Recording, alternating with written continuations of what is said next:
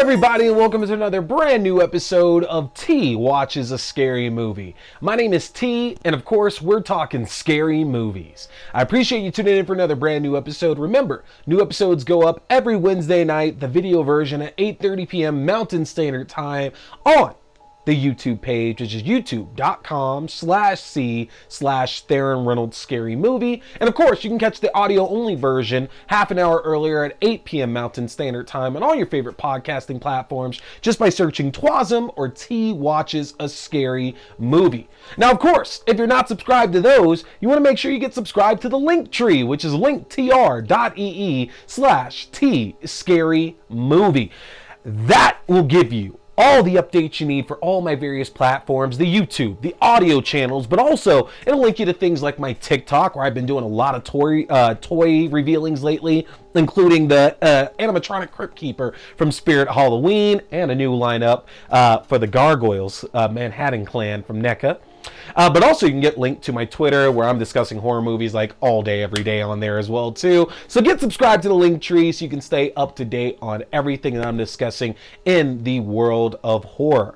So, what do I have for you guys tonight? We just got done going over the top 10 horror films of 2023 thus far, and now we're talking some more new movies. Last week, I got done talking about one of my favorite films of the year, Play Dead, featuring a riveting performance from Jerry O'Connell, just completely different from anything we've seen him do before. Y'all can check out that review by hitting that link above, but already we have another movie that is right up there for me with the top, the top film, the top horror film of 2023, and that is The Angry Black Girl and Her Monster. So I'm going to be talking about that here tonight, and we got just a little bit of horror news to discuss with y'all as well too. So let's not waste any time. Let's jump right into it here. We're going to start with our horror news.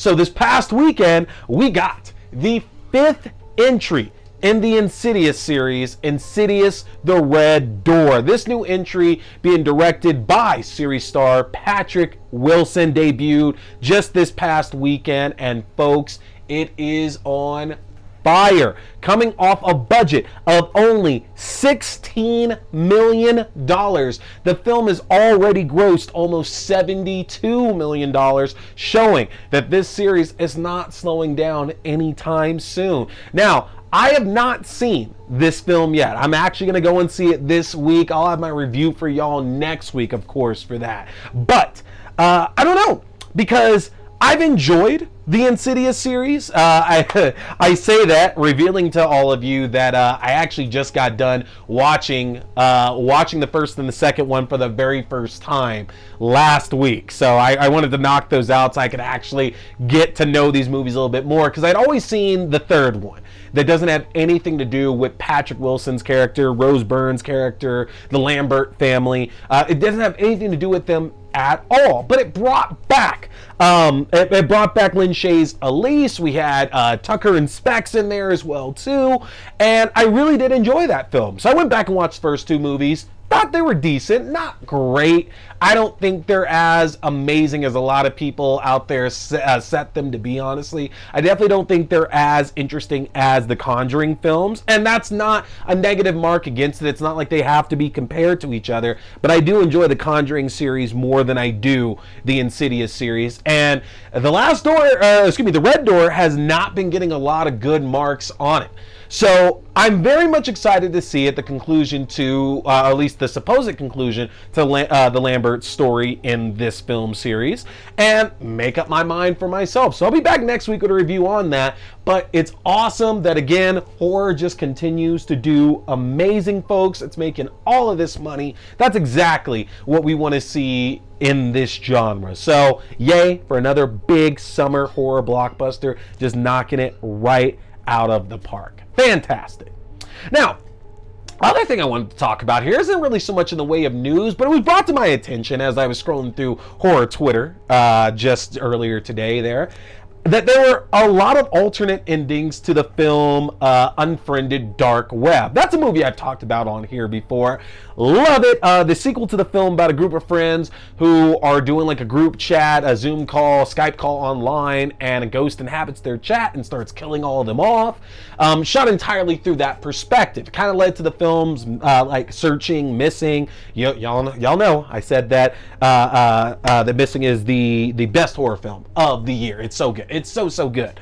Um, but we got a sequel, Unfriended Dark Web, which uh, put things a little bit more into reality at the time, to where our lead characters were again in a Skype call, a Zoom call, playing games, hanging out and stuff. But the whole idea here was that a group of hackers from the dark web infiltrated their call and started killing all the friends in this group, and so on.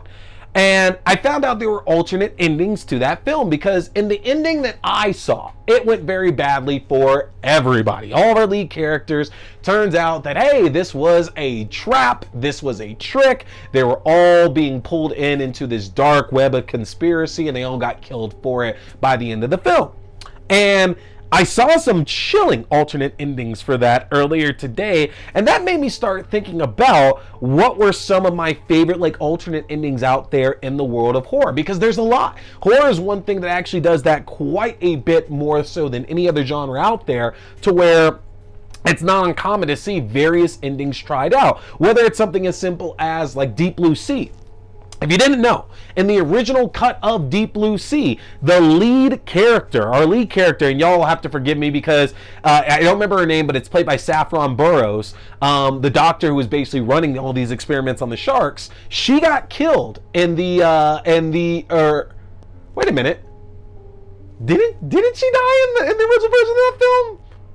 Oh God, she didn't die. That's what it was. Oh my god. I'm just realizing this. Yeah. Sorry guys. I'm going going around there cuz I'm thinking of the alternate version. But in the original version, her character survives because you might remember towards the end of the movie, uh, it's her, Tom Jane, LL Cool J are the only three that's left at this point. Sharks are about to escape the pen, and they're trying to figure out what the hell they could do to stop the sharks from getting out there because these are smart sharks. You want don't want these smart sharks out in the ocean. And so they, uh, uh, the lead character played by Saffron Burrows jumps into the water, shark kills her, and then it gives enough time for Tom J and LL Cool J to blow the shark up. But in the original cut of that, she actually survives. Shark doesn't get her. She's able to climb out, and that's the end of it, which some of you might not have known.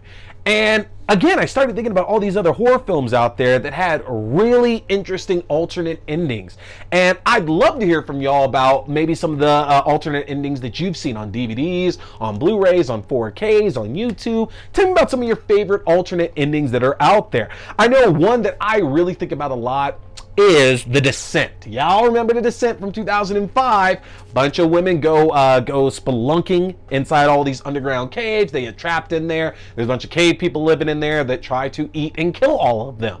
Now, the original version, the UK version, if you've seen this movie, and we're over the 10 year rule, so we're going to break this right here for you if you've never heard of it before, but I don't know how that's possible. But in the American version of the film, I, I was going to start the UK, we'll do American, but in the American version, in the ending of The Descent, our lead character, Sarah, uh, she escapes from this cave finally. All of her friends are dead or presumed dead at that point. She's just absolutely driven mad by this, gets back to one of their cars and is leaving.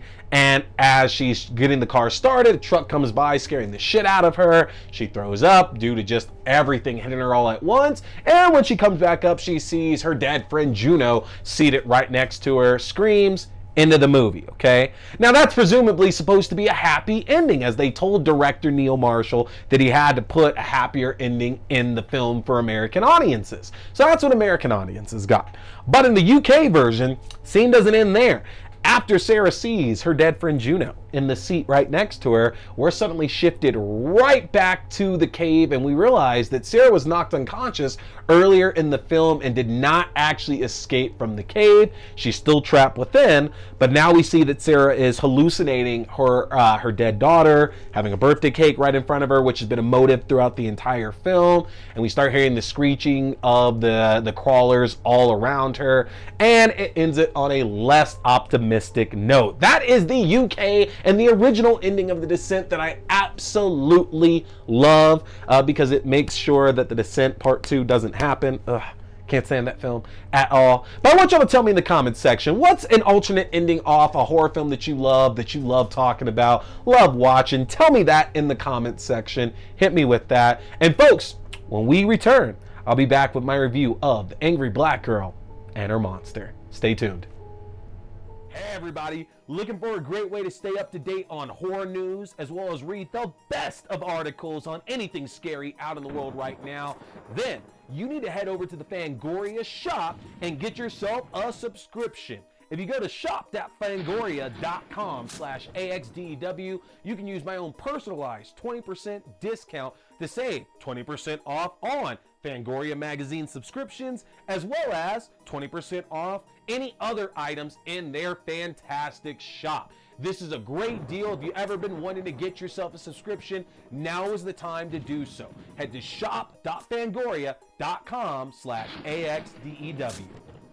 Welcome back to T Watches a Scary Movie. Folks, we are here in movie reviews and we are here to talk The Angry Black Girl and her monster. Now, I want to remind y'all again that you want to use justwatch.com. It is a terrific website that can let you know the best place to stream any movie or television show you're looking for, whether that's available for free or whether it's something you have to rent or purchase. Use justwatch.com to find where all your movies and TV shows are currently being streamed. Now, from all reports regarding the angry black girl and her monster, I knew to expect a Frankenstein esque uh, tale about a genius and the monster she creates, but not much else. I didn't really know what else to expect from this story because I wasn't following it that much, to be honest. And I don't know if I truly needed to know those other details because most ad- adaptations of Mary Shelley's work um, tend to focus on a lot of the same beats, okay? Someone looking to cure death uh, and they end up creating a monstrosity in order to do that. And then that monster goes on a murderous rampage. And then that same someone realizing the magnitude of their obsession and how that's impacted not only them, but the entire world around them as well, too. And unless we're unwrapping the complexities between like the first monster and the bride i say first monster um, but and I, am using this more so off the movie than i am necessarily the book but unless we're like we're looking at like that relationship and everything that goes into creating the bride of frankenstein they tend to really be simple stories that uh, teach us morality lessons over playing god and accepting death and that would explain exactly why I was completely caught off guard uh, by all that writer and director Bomani J. Story unpacks, and what's undoubtedly, at least right this moment, the best horror film of the year, folks. I know, I just got done telling you about how The Boogeyman was the best horror film of the year, folks. But that reign is now broken. It held that for a little bit over a month, and now the angry girl, angry black girl and her monster is taking the reins, folks.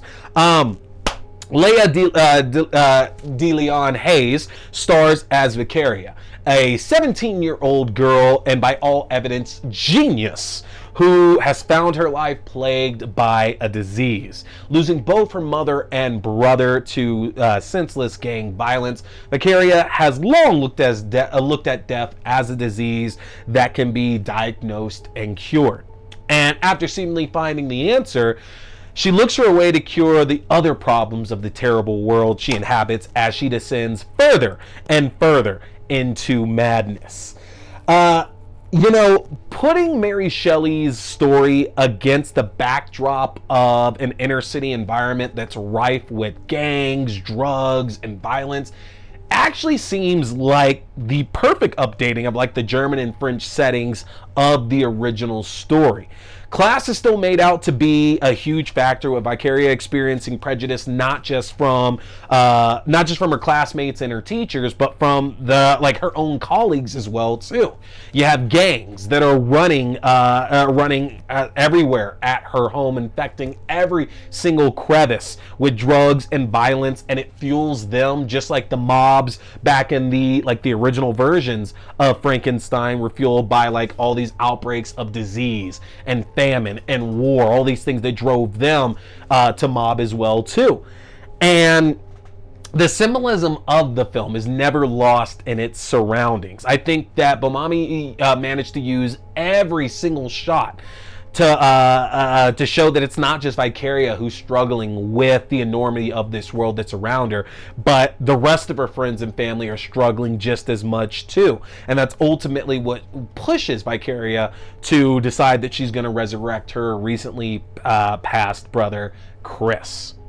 Now, neither Vicaria or her father, uh, D- Donald, who's played by Chad L. Coleman, who you might know from The Walking Dead or from Superman and Lois, uh, they haven't been able to deal with their enormous losses that they felt in life. Um, Vicaria definitely is looking to cheat confronting those feelings by bringing it back and I know, I know from uh, from reading Frankenstein way back in the day and watching like the various the various adaptations of it that it is more so that they're looking to cure death. And we have to look under the surface and realize that the whole obsession with curing death is just not being able to face it. It's not being able to accept that it's so finite, that this person or this thing is just gone. They no longer exist when it comes to you anymore. And uh, just like the original story, you know, after Vicaria, as this creator brings her brother back to life, she herself uh, realizes that these repercussions are not just going to be for her; they're going to be for everybody that's around her as well, too. And it's a sad tale that gives us a clear look at the way that kids are influenced in our world today. You know, Chris was a victim of gang violence, and his father ends up falling into the same exact lifestyle because of grief. And even one of Vicaria's young friends who's around her neighborhood ends up getting pulled into this web of gang violence as well too. And it's a stark, a cold, cold uh, reality that a lot of people who see this film are going to see, realizing that this is life for a lot of people that are out there. They don't have those kind of choices. And sometimes the only way that you can deal with these things is to put yourself into something bigger than yourself, like a gang can be at times, you know? And Vicaria may be our point of view, but we still see the world as through the eyes of the monster in quite a number of different places in this movie. Um, and the rage that this monster has for this world can only be seen in glimpses. The fact that it's seen as a monster. You know, the entire purpose, the the entire idea here Vicaria had was to bring Chris back, to bring her brother back, so her and her father didn't have to really deal with that. And she never stopped to understand that nobody would see Chris the way that he was, that everybody would see him just as this monster, because that doesn't look like the rest of them. You hear what I'm kind of putting out there. Again, it's a whole black story with that as well, too. And there isn't any shock and awe with any of these deaths. They are truly like terrible, heinous acts that those around are forced to endure and watch. And it, it, it's crazy because there were so many times I had to turn my my head away from like what Chris was doing to these characters on scene because it, it wasn't even about the blood and the gore. Um, his actual anger was just downright terrifying and it absolutely managed to make each death like even though they're extremely brutal and violent and gory like seeing chris commit them was even worse at that point. And in a number of cases the fact that vicaria has to witness them. And like some of these times like chris is absolutely saving vicaria from something worse from somebody attacking her or somebody that might harm her. And yet it's still she's terrified by what she's seeing by what she's enduring herself. And that really just stood out to me honestly this movie shook me and it left me more than a uh, more than a few tears running down my face by the time the credits ended up hitting. And getting to see these versions of such like renowned characters over oh you know over the decades at this point that look like me is it, it's it's an indescribable feeling honestly. You know it's something that i think this is a story that i would want to show younger generations as they're coming up as a way of getting them back into these kinds of stories. Because so many of us grew up on universal monsters. And i get it. Frank it's not like frankenstein dracula you know the wolfman all these guys were created by universal but that's how a lot of us know them is that there were those films they created and then just kept adapting and making sequels and they've been remade over and over. And i think everybody has their version of these films that are out there. For the longest time mine was definitely mary shelley's frankenstein the one with robert de niro and kenneth branagh you know back in 90 94 i think it was. And this film is so good. It, it, it like I'm I, am i am able to relate to it so well, seeing myself that this is absolutely going to be the version I'm going to end up being being stuck to. I'm going to stick to moving forward to suggest to people. You know, Vicaria is a perfect representation of so many young black women uh, who are smarter beyond their years. And even though they're dealing with an unfair system and in so many situations they're just getting put down and down and down, they still find a way to inspire and be insightful to uh, the younger generation around her. And I think that Hayes does such an amazing job with all of this and the portrayal that I found myself loving just the utter defiance uh, in the movie that she puts up against all these people who stand uh, stand against her. It's it's an absolute top tier performance, and it's a way that a lot of us are going to be able to like actually take in this story more than we ever could before. Honestly, um, we've had a tremendous year for original and adapted horror works, and yet I still find myself surprised when filmmakers decide to go back to the classics. Uh, apparently, not only is there a lot of juice still left to be squeezed, but it's actually good juice as well too, which is weird to think about. And the angry black girl and her monster should absolutely be seen on the same level as other films like The Shape of Water, The Invisible Man, you know, adaptations of these stories that we've seen before. They just knock it out of the park. And if we can keep getting these absolute gems, updating these universal monsters more and more, then our youth are in for a much better ride than all of us had when we were growing up. Folks, The Angry Black Girl and Her Monster is available to rent for $6.99 and up and available for purchase at $9.99 and up on most digital platforms. Check it out right now, folks. And that's going to do it for us tonight. I appreciate you tuning in for another brand new episode. Make sure to hit that like button. Make sure to subscribe. And if you're listening on the podcasting platforms, yeah, leave me a review as well too, folks. I appreciate you watching. I'll catch y'all here next week. My name is T. We've been talking scary movies stay scared. Hey everybody, I appreciate you tuning in for another brand new episode, movie review, game review, whatever it is now at this point. Don't forget, you want to get subscribed to my official channel so you can stay up to date for when I'm dropping new episodes, reviews, news, whatever it is. The best way to do that is get subscribed to my link tree. That's going to be linktr.ee slash tscarymovie. Again, linktr.ee slash T Scary Movie. That'll keep you up to date with new videos, podcast links for the audio only version, as well as my Letterboxd where you can find written reviews. Get subscribed and don't forget, keep watching scary movies, folks. Stay scared.